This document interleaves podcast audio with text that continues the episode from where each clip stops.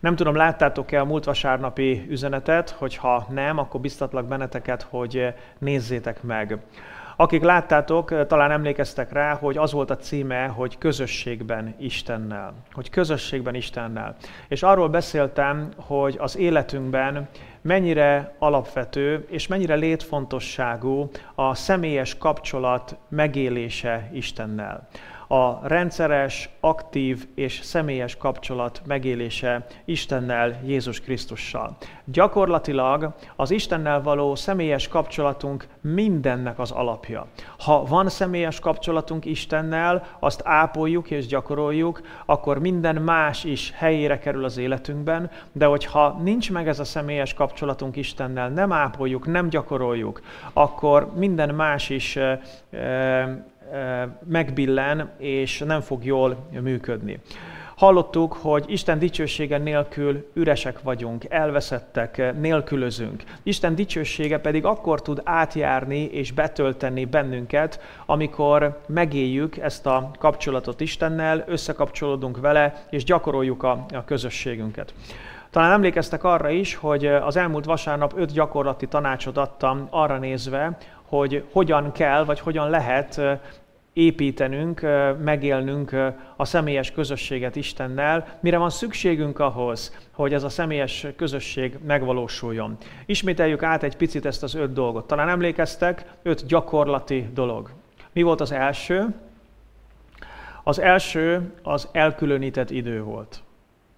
Amikor semmi mással nem foglalkozunk, hanem, hanem, hanem elkülönítünk egy bizonyos időt arra, hogy csak Istennel legyünk, és a vele való kapcsolatunkat, közösségünket ápoljuk. Mi volt a második?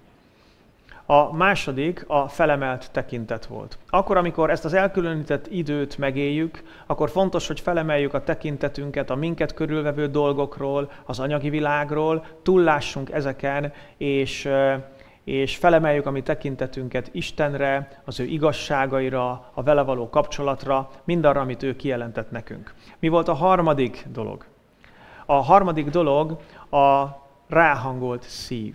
Hogy nem egyszerűen csak felemeljük a tekintetünket, hanem a bensőnkkel, a szellemünkkel, a szívünkkel ráhangolódunk, hogy össze tudjunk kapcsolódni vele.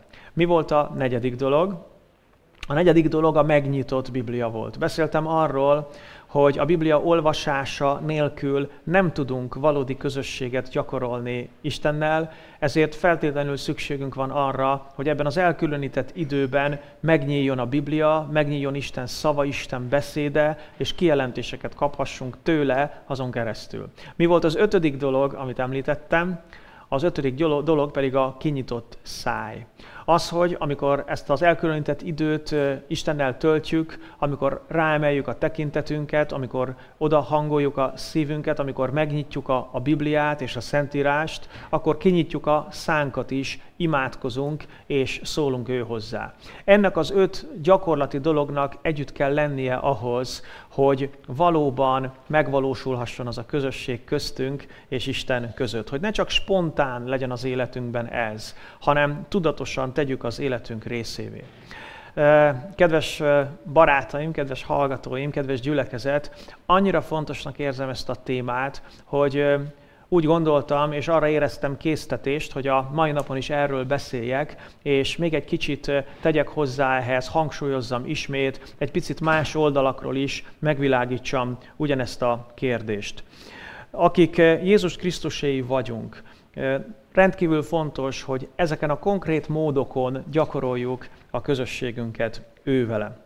Hadd kérdezzem meg, hogy gyakoroltad-e a múlt héten ezt az öt dolgot így együtt? Ha most itt lennétek fizikailag, akkor kérném, hogy emelje fel a kezét az, aki az elmúlt héten rendszeresen gyakorolta ezt az öt dolgot együtt.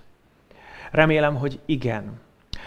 Hallottam egyszer egy anekdotát, lehet, hogy ti is hallottátok már, mert viszonylag jól ismert, arról a faluról, illetve arról a, a papról, aki újonnan érkezett ebbe a faluba.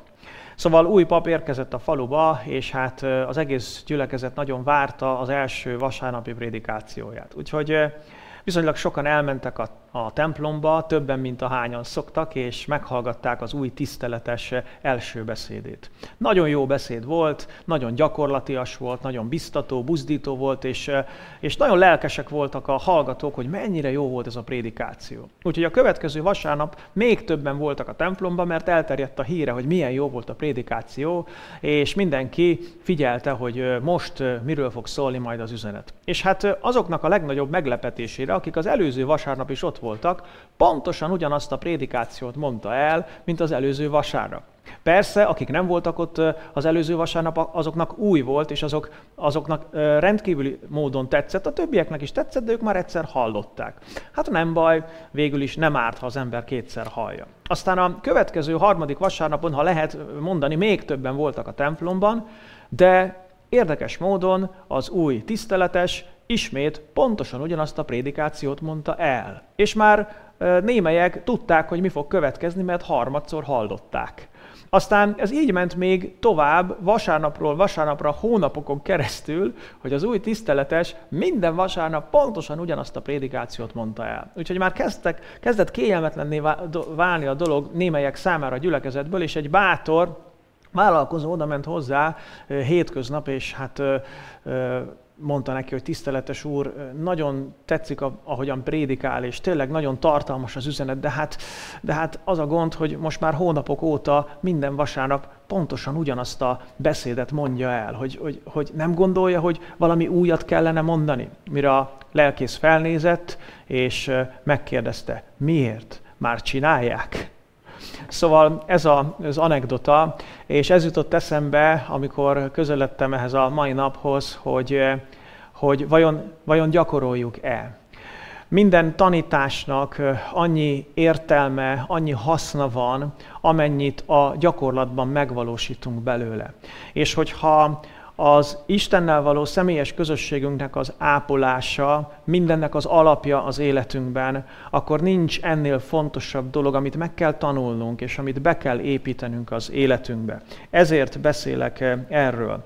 Meg kell értenünk valamit. Meg kell értenünk azt, hogy minden jó forrása az életünkben, az a személyes közösségből jön Jézus Krisztussal, illetve minden jónak a forrása az életünkben a személyes közösség Jézus Krisztussal. Úgyhogy ezt a címet is adtam a mai eh, prédikációmnak, hogy minden jó forrása. Nézzétek meg ezt az ábrát, amit itt eh, láttok eh, erről a hőlégballonról.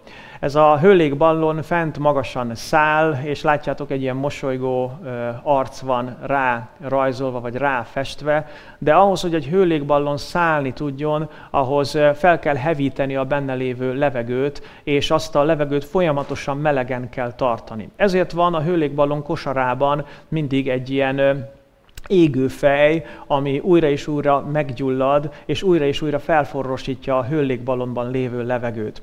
Azért választottam ezt a képet a mai üzenetem illusztrációjául, mert nagyon jól bemutatja, hogy hogy működik az Istennel való kapcsolatunk. Kedves barátom, kedves testvérem, akkor leszel egy szárnyaló, boldog, teljes életű, Krisztus követő keresztény, hogyha újra és újra felhevíti benned valami az Úrral való személyes kapcsolatot kapcsolatodat. És erre tudatosan oda kell figyelned, mert csak akkor lesz teljes értékű az életed.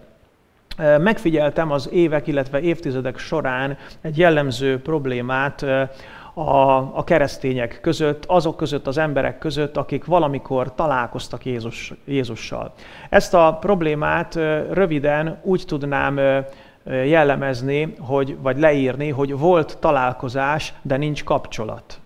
Volt találkozás, de nincs kapcsolat. Tudjátok, hány ember van, aki az élete során valamikor valóságosan találkozott Jézus Krisztussal. Tényleg. Tehát nem vallásos módon, nem üres módon, hanem valóságosan találkozott Jézus Krisztussal. Volt egy élménye vele. És ma is, hogyha visszagondol rá, azt mondja, hogy az életének a, a legjobb élményei közé tartozott, sőt, egyenesen azt mondja, hogy ez volt a legnagyszerűbb élmény, amit valaha átélt. Lehet, hogy te is úgy hallgatsz most engem, hogy vissza tudsz emlékezni az életedbe az az Úr Jézus Krisztussal való találkozásodra. És ma is azt mondod, hogy az fantasztikus volt, annyira nagyszerű volt, ahogyan magával ragadott az ő személyiség, az ő lénye, ahogy a, a lelkedben változások következtek be, és érezted, hogy valójában neked erre van szükséged, őrá van szükséged, hogy a Jézussal való találkozás képes mindent átírni, mindent megváltoztatni.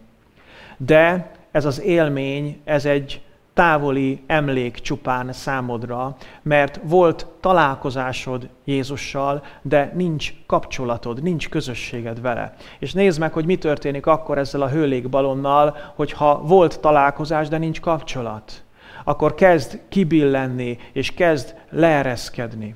És hogyha egy ember, akinek valaha volt találkozása Jézussal, de nincs személyes kapcsolata Jézussal, az, annak az embernek a, a kereszténysége valójában kiüresedik.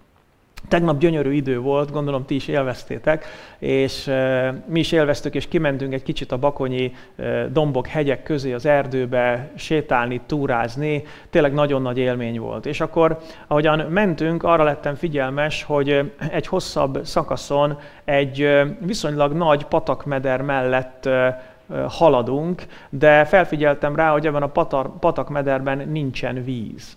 És azon gondolkodtam el, hogy bizonyára ez a meder, ez egy ilyen időszakos patakmeder, ami azt jelenti, hogy nincs benne mindig víz, csak olyankor, amikor áradás van.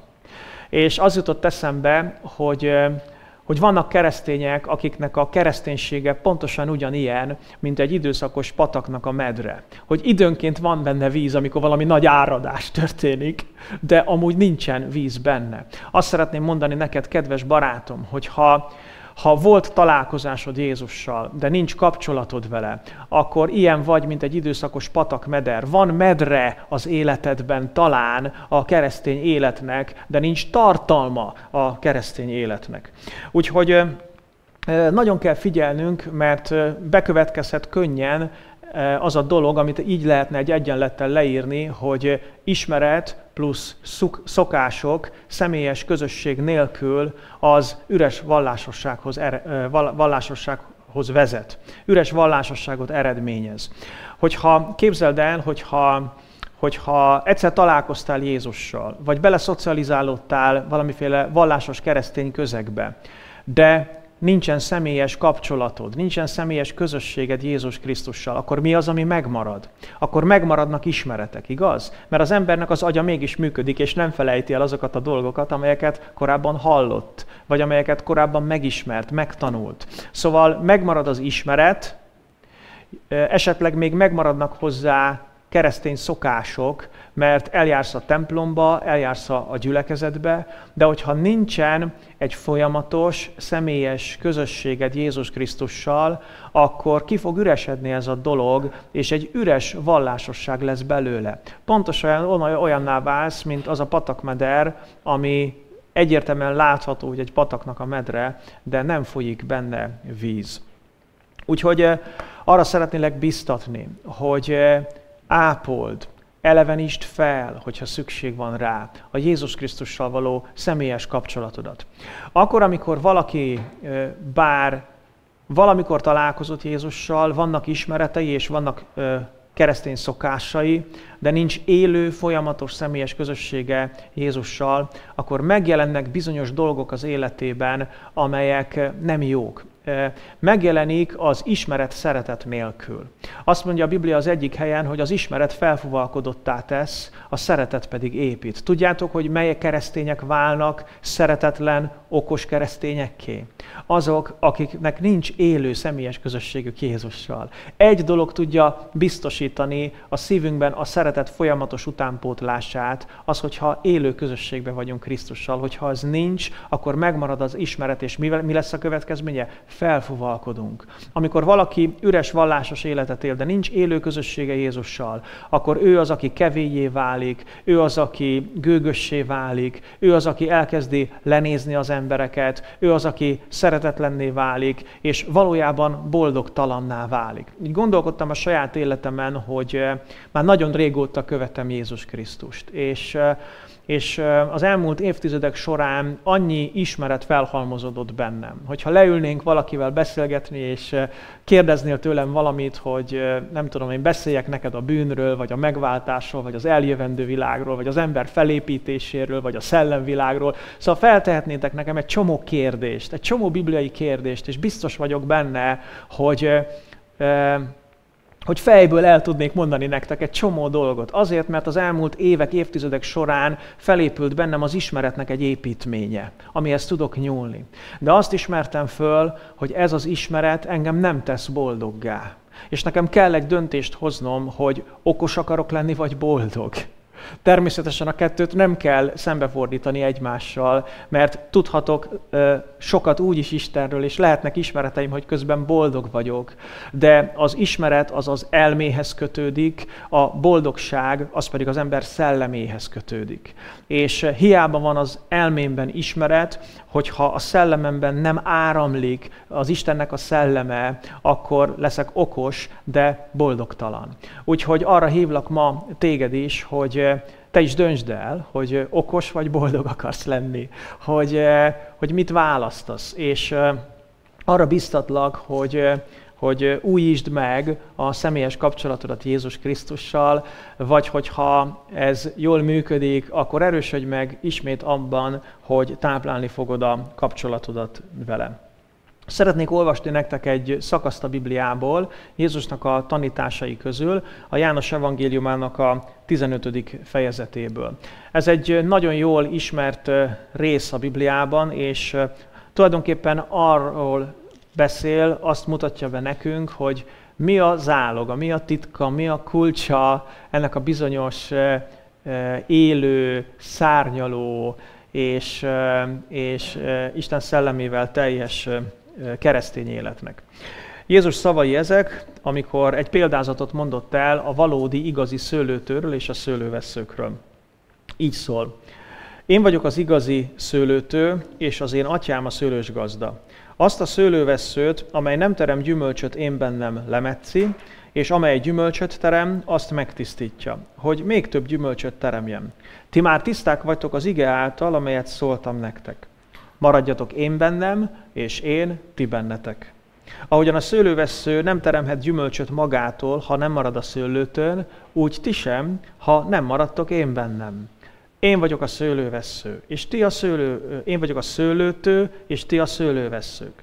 Aki én bennem marad, és én ő benne, azt terem sok gyümölcsöt.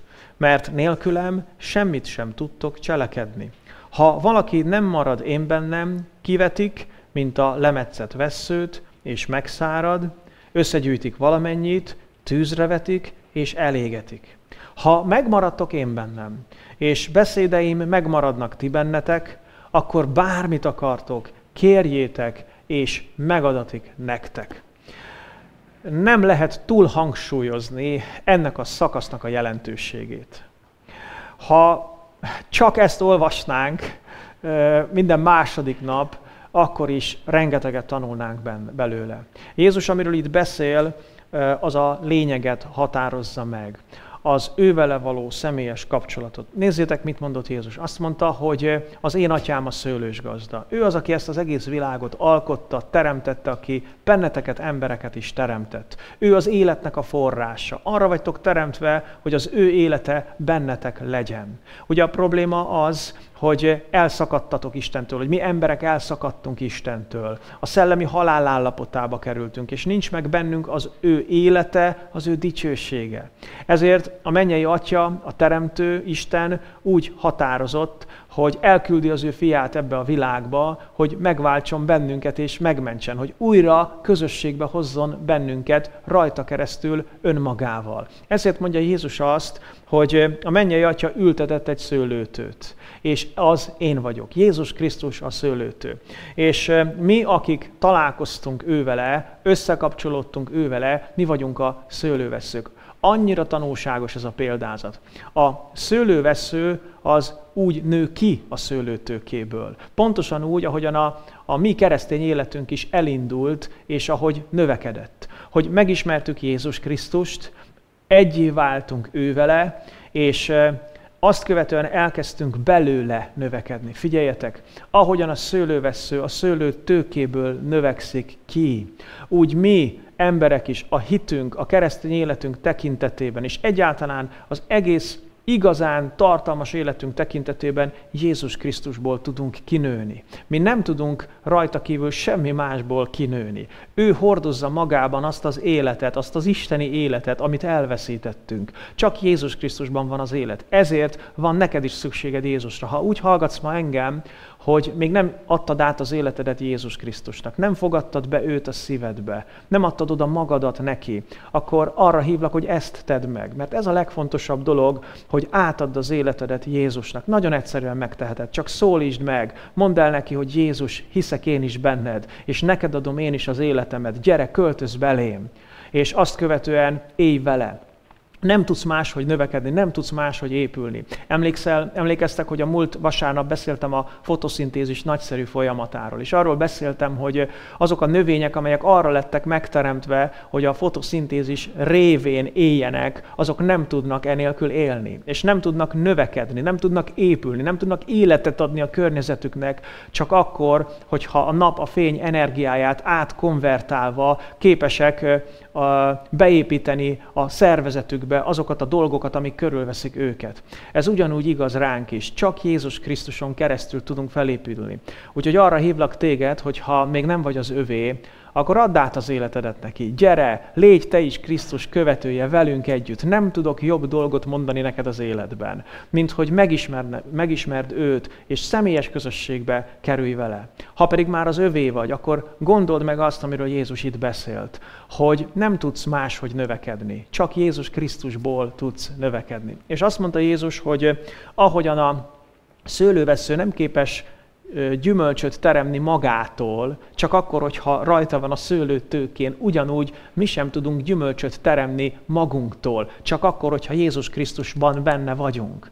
Valójában a tőkének az élete nyilvánul meg a veszőkön akkor, amikor gyümölcsöt, fürtöt hoznak. És pontosan ez az igazság velünk kapcsolatban is. Valójában a bennünk élő Krisztus megnyilvánulásai teszik az életünket gyümölcsözővé, értékessé és tartalmassá. Ezért a titok az, hogy Jézus bennünk él, és mi pedig ő benne vagyunk. Emlékeztek a két héttel ezelőtti beszédemre, amikor arról a különös csipkebokorról vagy tüskebokorról beszéltem? Mi volt a tüskebokor titka? Mitől vált vonzóvá? Mitől lett más, mint a többi bokor?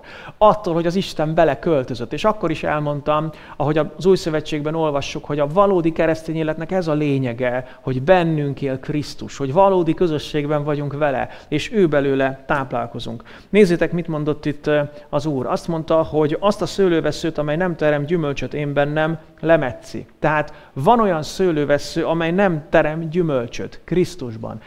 Ki lehet az az ember? Hát az, akinek volt egyszer találkozása vele, de nincs közössége vele. Volt találkozás, de nincs közösség, igaz? Mert hogyha egy, szőlő, hogyha egy szőlővesző kinőtt, akkor valamiért kinőtt, és valahonnan kinőtt. Tehát ő is a tőkéből kapta az életét, de azért nem terem gyümölcsöt, mert bár a tőkéből nőtt ki, de nincs közössége már a tőkével. Mert nem áramlik benne az az élet, ami a tőkében van.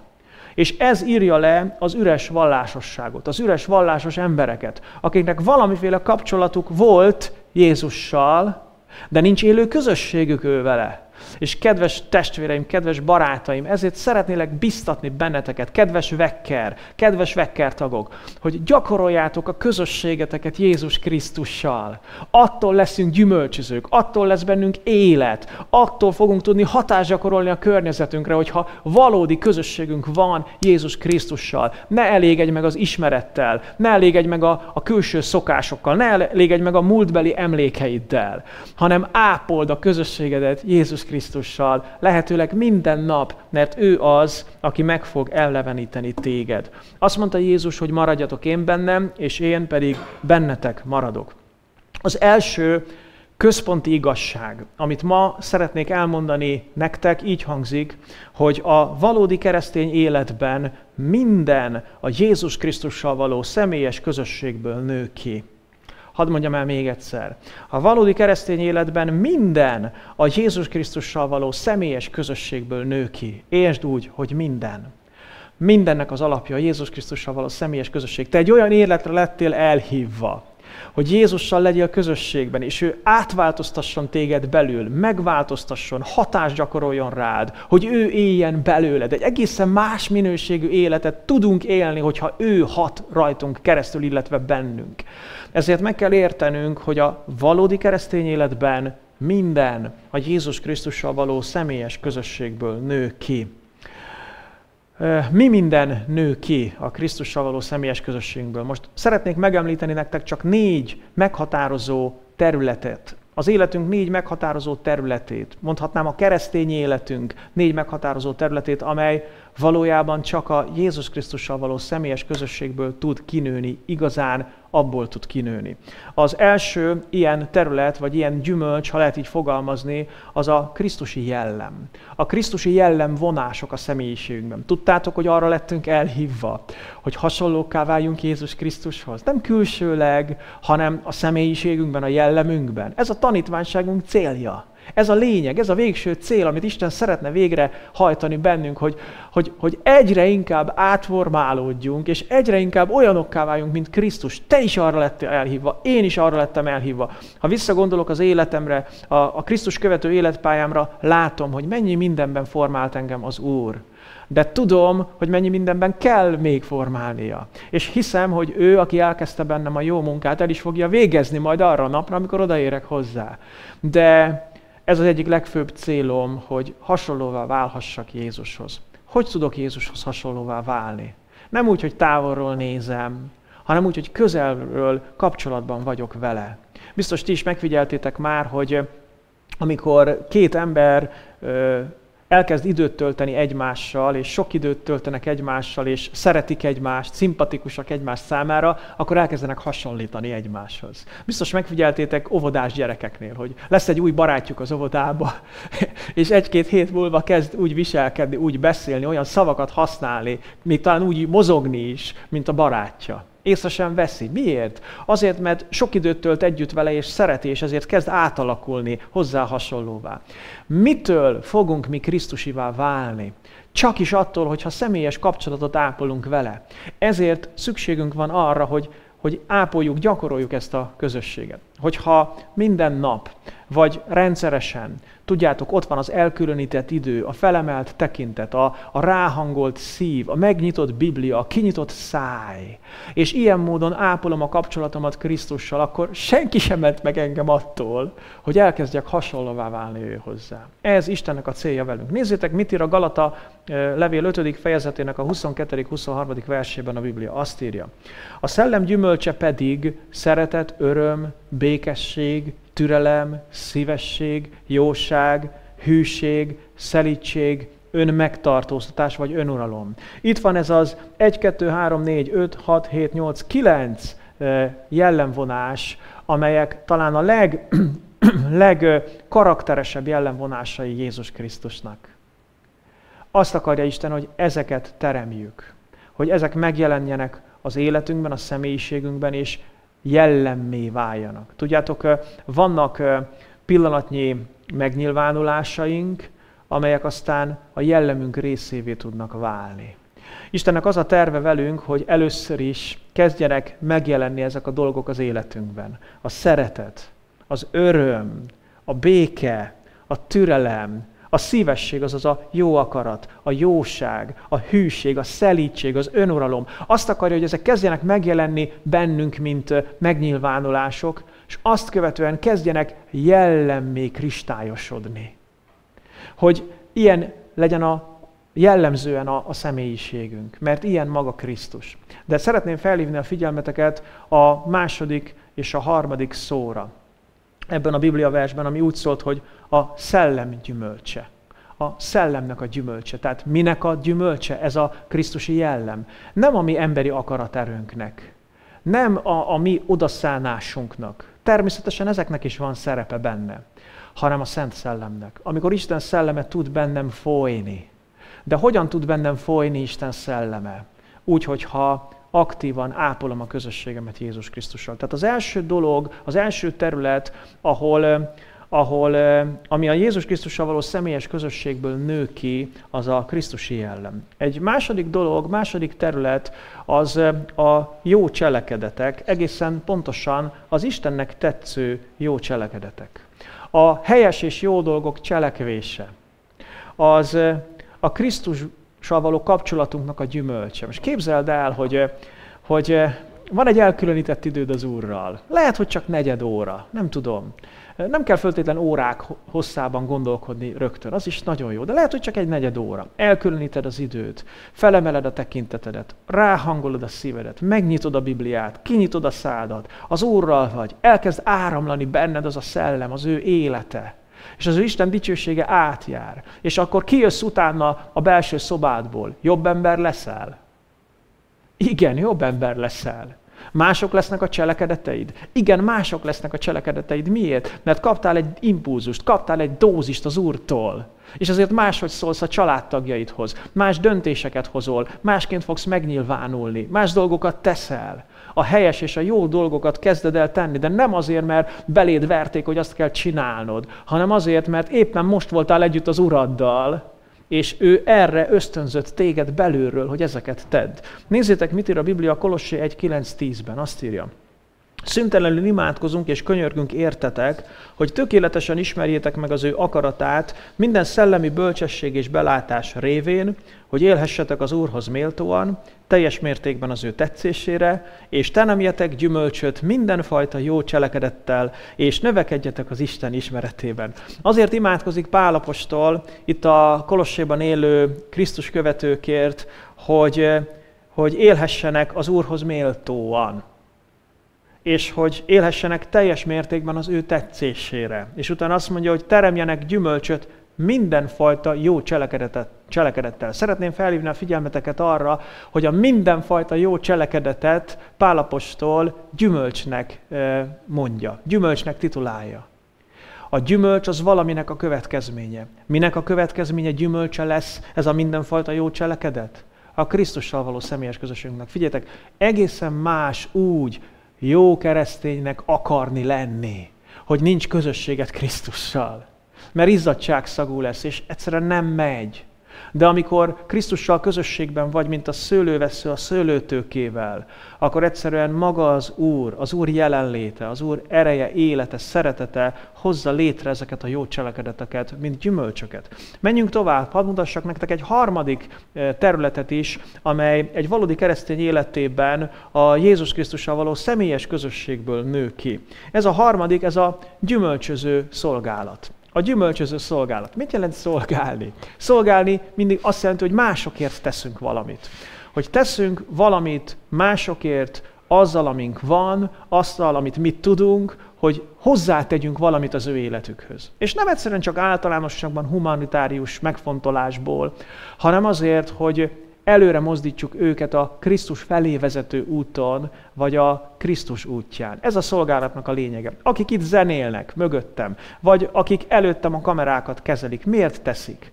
Azért, hogy hogy azok, akik, akik látják, akik hallják, azok épülni tudjanak belőle, hogy Krisztushoz közelebb kerüljenek. Én miért beszélek most, miért prédikálok? Nem azért, hogy magamat megmutassam, hanem azért, hogy benneteket építselek. Tudjátok, sokszor, amikor ide állok, és amikor készülök ide jönni, érzem a stresszt, érzem a nyomást magamon, és megmagyarázhatatlan, hogy rengeteg ideje prédikálok, de még mindig ezeket élem át. Most kell ez nekem?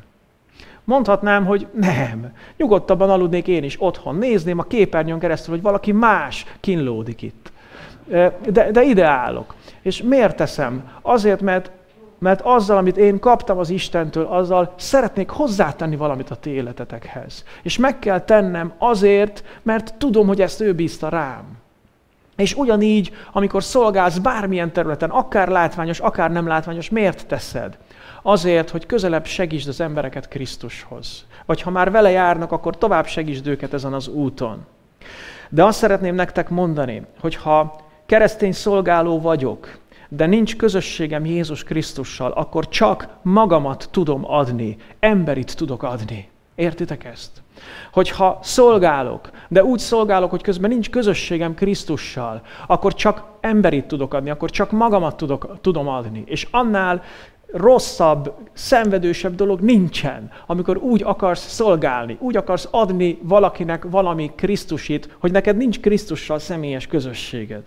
Ezért a, a valódi keresztény szolgálat az mindig a Krisztussal való személyes közösségből nő ki. Hadd biztossalak benneteket, szolgálók, akik itt vagytok, hogy hogy a Krisztussal való személyes közösségetekből nőjön ki mindaz, amit csináltok. Hogyha a kamerát kezeled, akkor is annak is abból kell kinőni, hogy te szereted az Urat. Hogyha backing tracket gyártasz, vagy hangolod a hangszeredet, akkor a Krisztussal való közösségből kell, hogy kinőjön. Tudod, hogyha én azt vettem észre, hogyha Krisztussal való valódi közösségem van, és abból nő ki a szolgálatom, ez a leg, legtutibb minőség biztosítása szolgálatomnak. Mert hogyha valódi közösségem van Krisztussal, akkor tényleg jót fogok adni. Akkor, amikor valaki nem gyakorol, nem készül, csak oda löki az Úrnak azt, ami éppen jutott, akkor ez sokszor azért van, mert nincs közössége Krisztussal. Mert hogyha lenne közössége Krisztussal, akkor tudná, hogy a, a szeretet Urának a legjobbat fogja odaadni. Szóval minden a Krisztussal való személyes közösségből nő ki. Nézzétek, mit mondott Pál 2 Korintos 4.5-ben. Azt mondta, mert nem magunkat prédikáljuk, hanem az Úr Jézus Krisztust. Magunkat pedig, mint a ti szolgáitokat a Jézusért. Nagyon tetszik nekem ez a Biblia vers, amit Pál mond. Azt mondja, ez a mondat, hogy nem magunkat prédikáljuk. Nem a mi üzenetünket akarjuk átadni, nem magunkat akarjuk megmutatni nektek, hanem kit? Az Úr Jézus Krisztust. És magunkat hogyan? Úgy, mint a ti szolgáitokat Jézusért. Nagyon tetszik nekem ez a mondat, ebben benne van szinte minden fontos dolog, amit a keresztény szolgálatról tudni kell. Miért tudta Pálapostól ezt a mondatot kimondani? Miért, miért látta így az ő keresztény szolgálatát? Azért, mert személyes közössége volt Krisztussal. Ezért gyümölcsöző volt az ő szolgálata. A valódi gyümölcsöző szolgálat az a az a Jézus Krisztusra való személyes közösségből nő ki. És egy negyedik terület, amit szeretnék szintén megemlíteni, az a hatékony misszió. Mit jelent a misszió? A misszió az a küldetésünket jelenti. Mi a küldetésünk? Mi a legnagyobb küldetésünk, amit ránk bízott a mi Urunk? Hogy segítsünk másoknak is megbékélni rajta keresztül az Istennel. Hogy osszuk meg az örömhírt, az ő megváltásának az örömhírét. Hogy vagy vele? Van benned motiváció arra, hogy megozd az örömhírt a környezetedben lévőkkel? Most őszintén, hogyha végig gondolod, van benned motiváció arra, hogy de jó lenne, hogyha úgy, úgy szívesen szeretném átadni az örömhírt a környezetemben lévőknek. Csak akkor van bennünk motiváció, hogyha van személyes közösségünk Jézus Krisztussal. Ha nincs személyes közösségem Krisztussal, akkor, akkor mi motiválna arra, hogy megmondjam? A kötelesség tudat? Vagy azért, mert rugdosnak a vezetők, hogy még mindig nem hívtál senkit a gyülekezetbe? Hiába rugdoslak én téged. Ezért nem is rugdoslak. Eh, arra biztatlak, hogy legyen személyes közösséget Krisztussal. Szeresd őt, legyél vele együtt, enged, hogy hasson rád. És ha ő hatni fog rád, akkor azt, azt fogod érezni, na, ezt mindenkinek tudnia kéne. A, amikor a bibliai felfedező kurzusra hívnak emberek másokat, jellemzően az szokott történni, hogy amikor valaki végigjárja, akkor így a második, harmadik, negyedik előadása után elkezdenek az emberek írogatni nekem. Fú, hát ez szeret, erre meg kell hívnom az ismerőseimet. Mondtam én neki, hogy hívja meg? Ha nem, akkor miért akarja meghívni? Nem én miattam, hanem azért, mert Krisztussal találkozik. Mert Krisztus felhevíti a szívét, és egyszerűen érzi, hogy ez jó neki. Hát ez annyira, ennél jobb nincsen Jézussal lenni. Hát, hát bolond lennék, ha nem akarnám megosztani ezt a lehetőséget, ezt a jót azokkal, akiket szeretek, akik körülöttem vannak. Szóval a hatékony missziónak a titka, a kulcsa az a Jézus Krisztussal való személyes közösség. Ha van személyes közösségem Jézussal, akkor lesz misszióm. Ha nincs személyes közösségem Jézussal, akkor nem lesz misszióm. Csak kötelességtudatom. De az meg nem hoz igazán gyümölcsöt. Nézzétek meg, mit olvasunk az Abcsel 4 20-ban. Itt arról van szó, amikor Pétert és Jánost raportra hívják a nagy tanács elő, hogy hogy merészelnek Jézus nevébe tanítani. Irgum burgum, többet ilyet ne csináljatok. És akkor nézzétek meg, hogy mit mond Péter és János. Azt mondja, mert nem tehetjük, hogy nem mondjuk el azt, amit láttunk és hallottunk. Uff, figyeljetek ide. Annyira tanulságos ez a mondat. Nem azt mondja Péter és János, hogy mert nem tehetjük, hogy nem mondjuk el azt, amit megtanítottak nekünk. De nem tehetjük, hogy nem mondjuk el azt, amit megparancsoltak nekünk. Nem tehetjük, hogy nem mondjuk el azt, amit a hittanóránk belénk vertek. Nem, azt mondja Péter és János, hogy nem tehetjük, hogy nem mondjuk el azt, amit láttunk és hallottunk. Azaz, amit megtapasztaltunk. Ember, figyelj, értsétek meg, hogy ez egy olyan tapasztalat az életünkben a feltámadott Jézussal, hogy ezt nem bírjuk magunkba tartani. Hát most ti szíjat hasíthattok a hátunkból, kivégezhettek bennünket, de akkor sem bírjuk ki, hogy nem mondjuk el. Hát ezt mindenkinek tudni kell. Értitek, hogy mi van mögötte? A személyes kapcsolat Krisztussal. Figyelj, biztos vagyok benne, hogy azok az emberek, akik nem látták Jézust a feltámadása után, azok nem lettek volna képesek erre. Miért áldozta fel az életét Péter is, meg János, János természetesen halt meg, de az összes többi apostol? Miért áldozták fel az életüket? Azért, mert olyan horderejű volt az a megtapasztalás, hogy látták a kivégzett urukat feltámadva, és utána visszatérni a mennybe, hogy egyszerűen ez, ez az életüknél is fontosabb volt. Mert volt személyes kapcsolatuk Krisztussal. Szóval itt van négy terület, négy dolog, ami a valódi, egy valódi keresztény életében csak is a Jézus Krisztussal való személyes közösségből nőhet ki. A Krisztusi jellemvonások, a személyiségünkben maga a Krisztusi jellem, az Istennek tetsző jó cselekedetek, a gyümölcsöző szolgálat és a hatékony misszió. Ha van tapasztalatom Jézussal, ha ő számomra nem csak ismeret, hanem tapasztalat, mert van személyes közösségem, akkor indulnak be ezek a dolgok. Ezért mondta Jézus, hogy nálam nélkül semmit nem tudtok tenni. Nem tudok gyümölcsöt teremni. Csak is akkor, hogyha én bennem maradtok, én pedig ti bennetek. Van egy jellemző probléma felvetés, amit, amivel többször szembesültem az elmúlt időszakban is, emberek részéről, akik amúgy Krisztuséi, hogy azt mondják, hogy de én nem tapasztalom Istent. Én nem tapasztalom. Hát én megyek én gyülekezetben, mit tudom én, azért én, tehát én tudom, hogy kicsoda ő, meg, de nem tapasztalom Krisztust. Úgyhogy szeretnék most segíteni nektek abba, hogy, hogy mit tudsz te tenni azért, hogy tapasztald Istent. Szeretném leszögezni azt, hogy, hogy ez Istennek a, a szuverenitása amúgy, hogy mikor, hogyan és milyen mértékben érint meg valakit. Tehát mi nem tudjuk az Isten tapasztalatot magunkba így kicsiholni. Mert az egy pszichés erőfeszítés lenne. És tudom, hogy sok olyan keresztény van, aki pszichés erőfeszítéseket tesz, és valami pszichés élményt akar létrehozni magában, amire aztán azt mondhatja, hogy ez volt az Úr. De emlékeztek arra a prédikációmra, ami arról szólt, hogy honnan jön a szent szenvedély. Amikor beszéltem Illés profétáról, a Kármelhegyi áldozatról, és elmondtam, hogy a tűz Istentől jön és a tűz az oltárra jön, és az a tűz az nem emberi tűz, hanem azt Isten hozza létre. Szóval mit tehetünk mégis azért, hogy az Isten tapasztalata, Krisztus tapasztalat az életünkben legyen? Szeretnék egy fontos igazságot elmondani nektek. Látjátok, itt már két gömb van, ez két szemét ábrázol.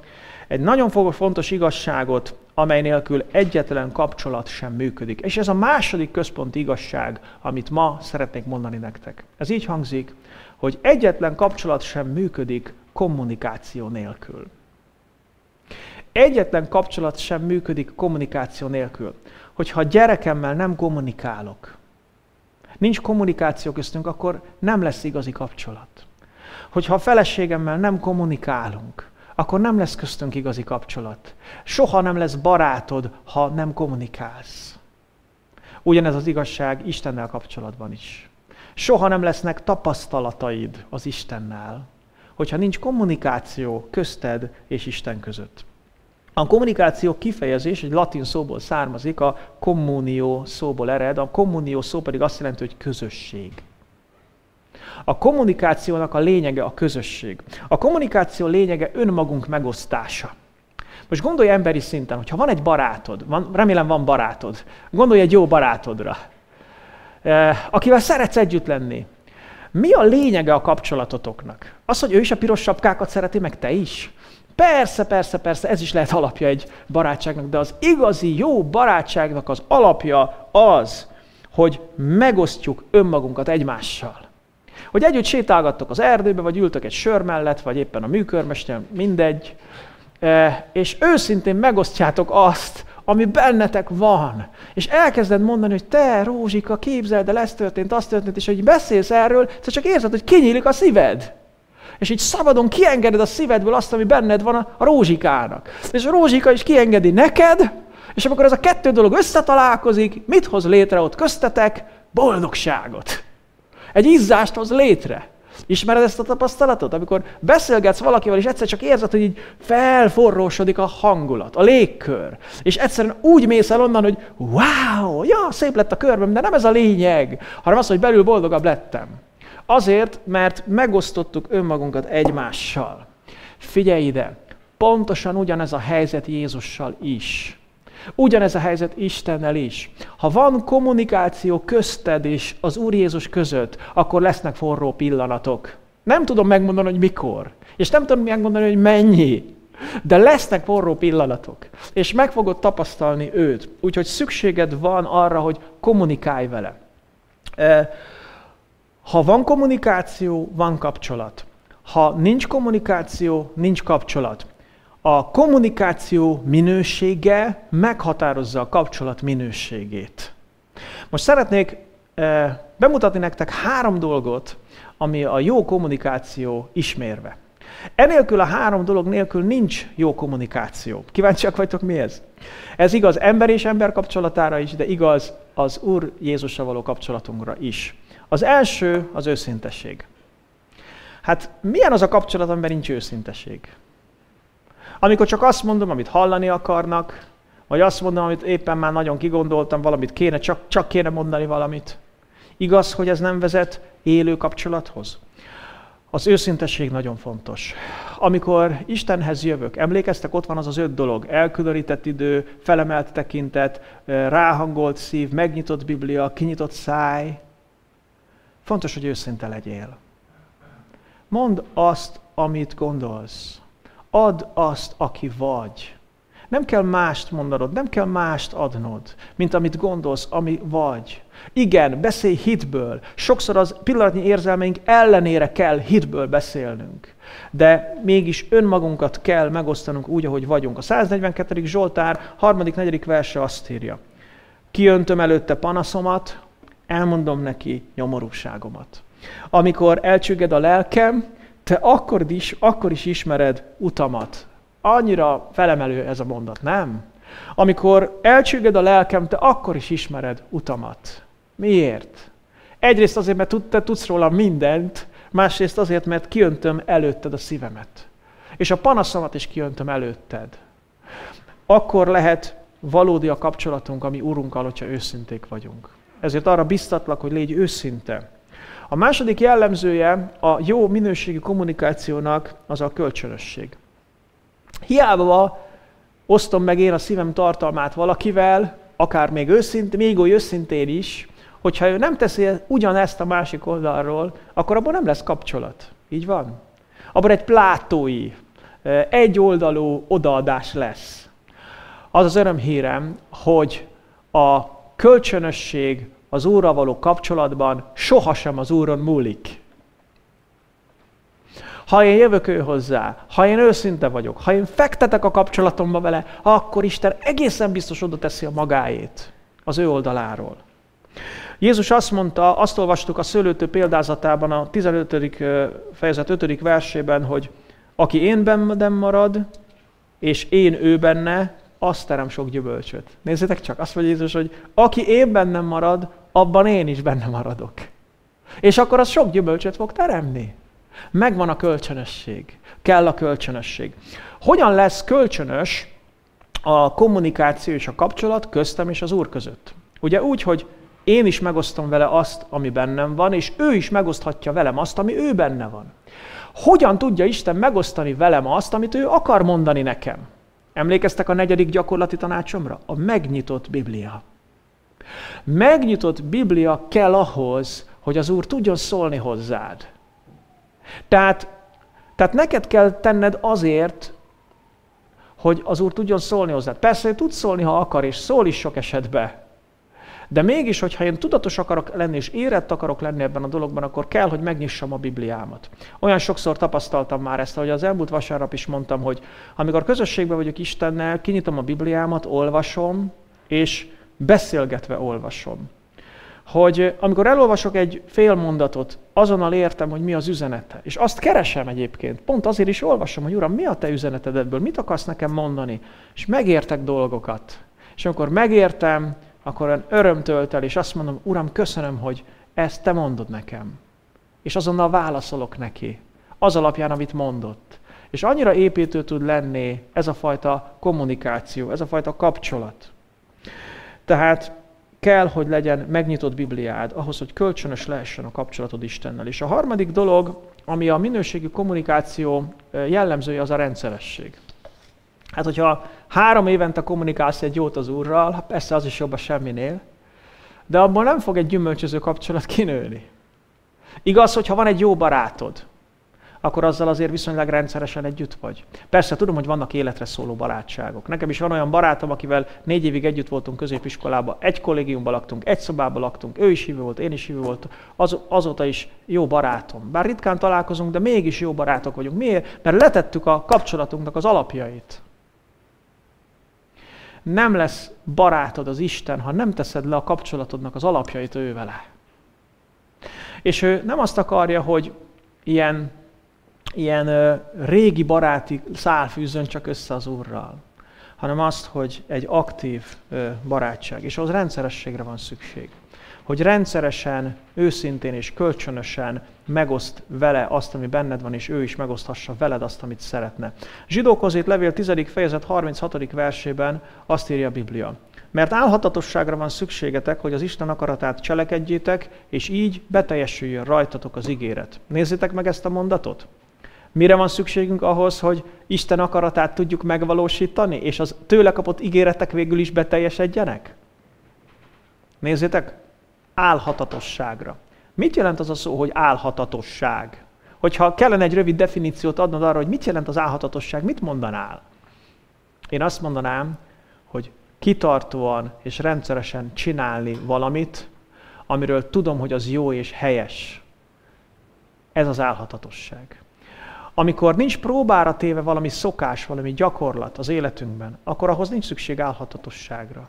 Az álhatatosságra akkor van szükség, amikor próbára van téve. Mi az, amit az ördög leginkább megpróbál az életünkben, és megpróbál elvenni az életünkből? Szerintetek mi? Pontosan ez a személyes közösség gyakorlása Krisztussal. Figyelj, annyi mindent fog hozni. Most nem érsz rá. Most megy a tévébe ez vagy az. Most ezt kell csinálni, most azt kell csinálni. Most nincs kedvem. Egyszerűen próbára teszi. Álhatatosságra van szükségünk. Hadd biztassalak, kedves barátaim, kedves testvéreim, kedves vekkeresek és nem vekkeresek. Hadd biztassalak benneteket arra, hogy legyetek álhatatosak először is a Jézus Krisztussal való személyes kapcsolatotokban. Ha te kitartóan gyakorlod a közösséget Istennel, akkor a megtapasztalás elkerülhetetlen. Emlékeztek, mivel kezdtem ezt a részt? Ó, nekem nincs megtapasztalásom. Figyelj, ne a megtapasztalásra koncentrálj, hanem a kapcsolatra, a kommunikációra. És hogyha lesz kommunikáció, akkor meg fogod tapasztalni, hogy felforrósodik a, a levegő. Én amikor a, a amikor az elkülönített időmet az Úrral töltöm, akkor nem azért csinálom, mert jaj, át akarok élni valamit hanem azért, mert tudom ki ő. És egyszerűen csak nekem ő fontos. És amikor ezt így gyakorlom, akkor megtapasztalom, hogy, hogy rendszeresen felforrósodik a szívem. Valamikor nem. De rendszeresen igen. És így egy élő kapcsolat jön közöttünk létre. És végül még egy fontos dolgot szeretnék elmondani nektek, mint egy eh, záradékaként ennek a beszédemnek, hogy eh, van két dolog, amire feltétlen szükségünk van ahhoz, hogy egészséges legyen a viszonyunk Istennel. Ez a két dolog pedig a bizalom és a tisztelet. Nézzétek, mit, írunk, mit olvasunk a Bibliában. 1 Péter 1.17. Amikor imádkoztok, édesapátoknak hívjátok Istent, mondja a Biblia. Hogyan hívhatom a mindenség teremtőjét? Úgy, hogy édesapám. És gondolj bele ebbe. Ez annyira fantasztikus. Nem tudom, hogy te, amikor kimondod Istennek, hogy atyám, vagy édesapám, akkor mire gondolsz? Én soha nem egy ilyen apucikára gondolok csak. Soha nem vonatkoztatom el ezt a fogalmat Isten valódi lényétől. Hanem amikor, emlékeztek? Amikor, amikor az Úrral vagyok, és megszólítom őt, mint atyámat, először felemelem a tekintetemet. És tudatosítom, hogy ő milyen hatalmas lény. Ő a mindesség teremtője, gigantikus, mindenható, felfoghatatlanul szentséges és erőteljes. És ennek a lénynek azt mondom, hogy édesapám, az valami rendkívül erőteljes dolog. De ahhoz, hogy azt tudjam mondani neki, hogy édesapám, ahhoz bizalomra van szükség.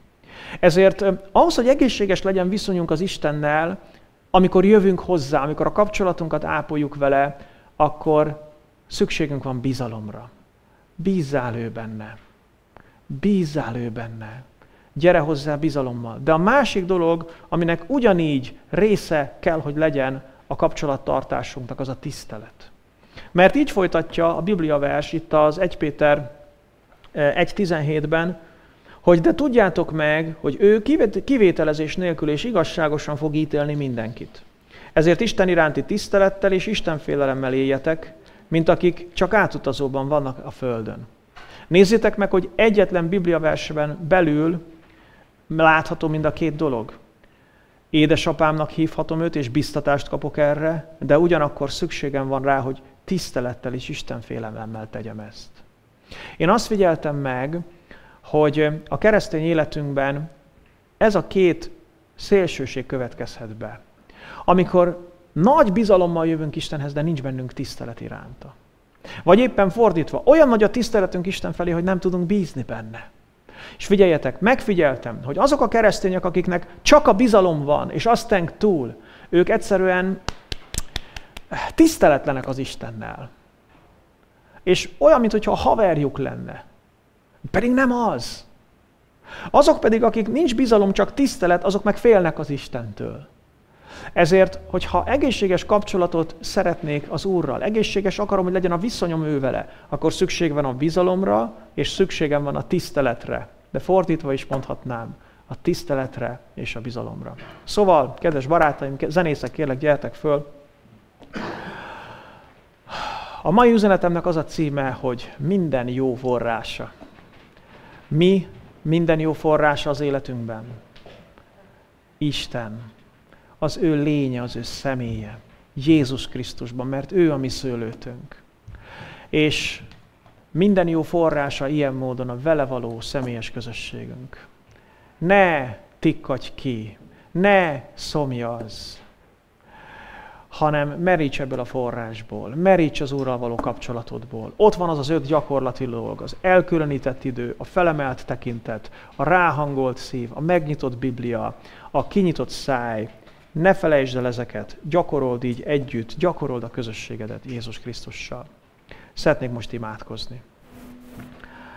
Köszönjük neked, Urunk és Istenünk, hogy, eh, hogy erre a valóságos, felemelő, teljessé helyreállító, gyümölcsöző kapcsolatra hívtál el bennünket. Nem arra, hogy távolról szemléljünk téged, nem arra, hogy csak, ismer, nem arra, hogy csak ismereteink legyenek felőled, nem arra, hogy távoli, rég, régi emlékekből próbáljunk élni, hanem arra hívtál el bennünket, hogy egy élő közösségünk legyen veled. Uram, mi gyarló emberek vagyunk. Mi olyanok vagyunk, mint a szőlővesszők. Magunktól nem tudunk gyümölcsöt teremni, de te benned igen. Uram, segíts nekem, kérlek, és segíts az én testvéreimnek itt a gyülekezetünkben, de, de mindenkinek, aki, aki csak a te népedhez tartozik, hogy hadd élhessünk aktív személyes közösségben veled. Uram, ments meg bennünket attól, hogy okos, de boldogtalan keresztények legyünk. Uram, ments meg bennünket attól, hogy az ismereteink és a szokásaink felfuvalkodottá tegyenek bennünket, szeretet nélkül.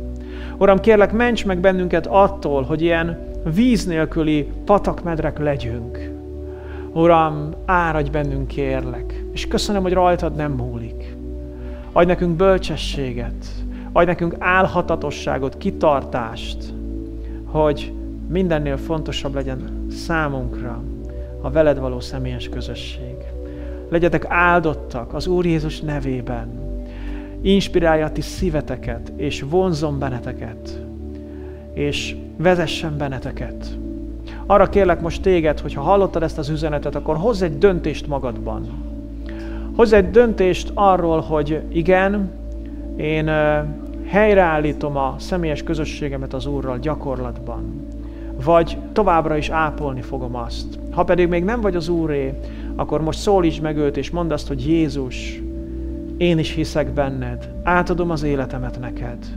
Kérlek, légy az én megváltom, és légy az én Uram. Mostantól én is téged akarlak követni. Amen.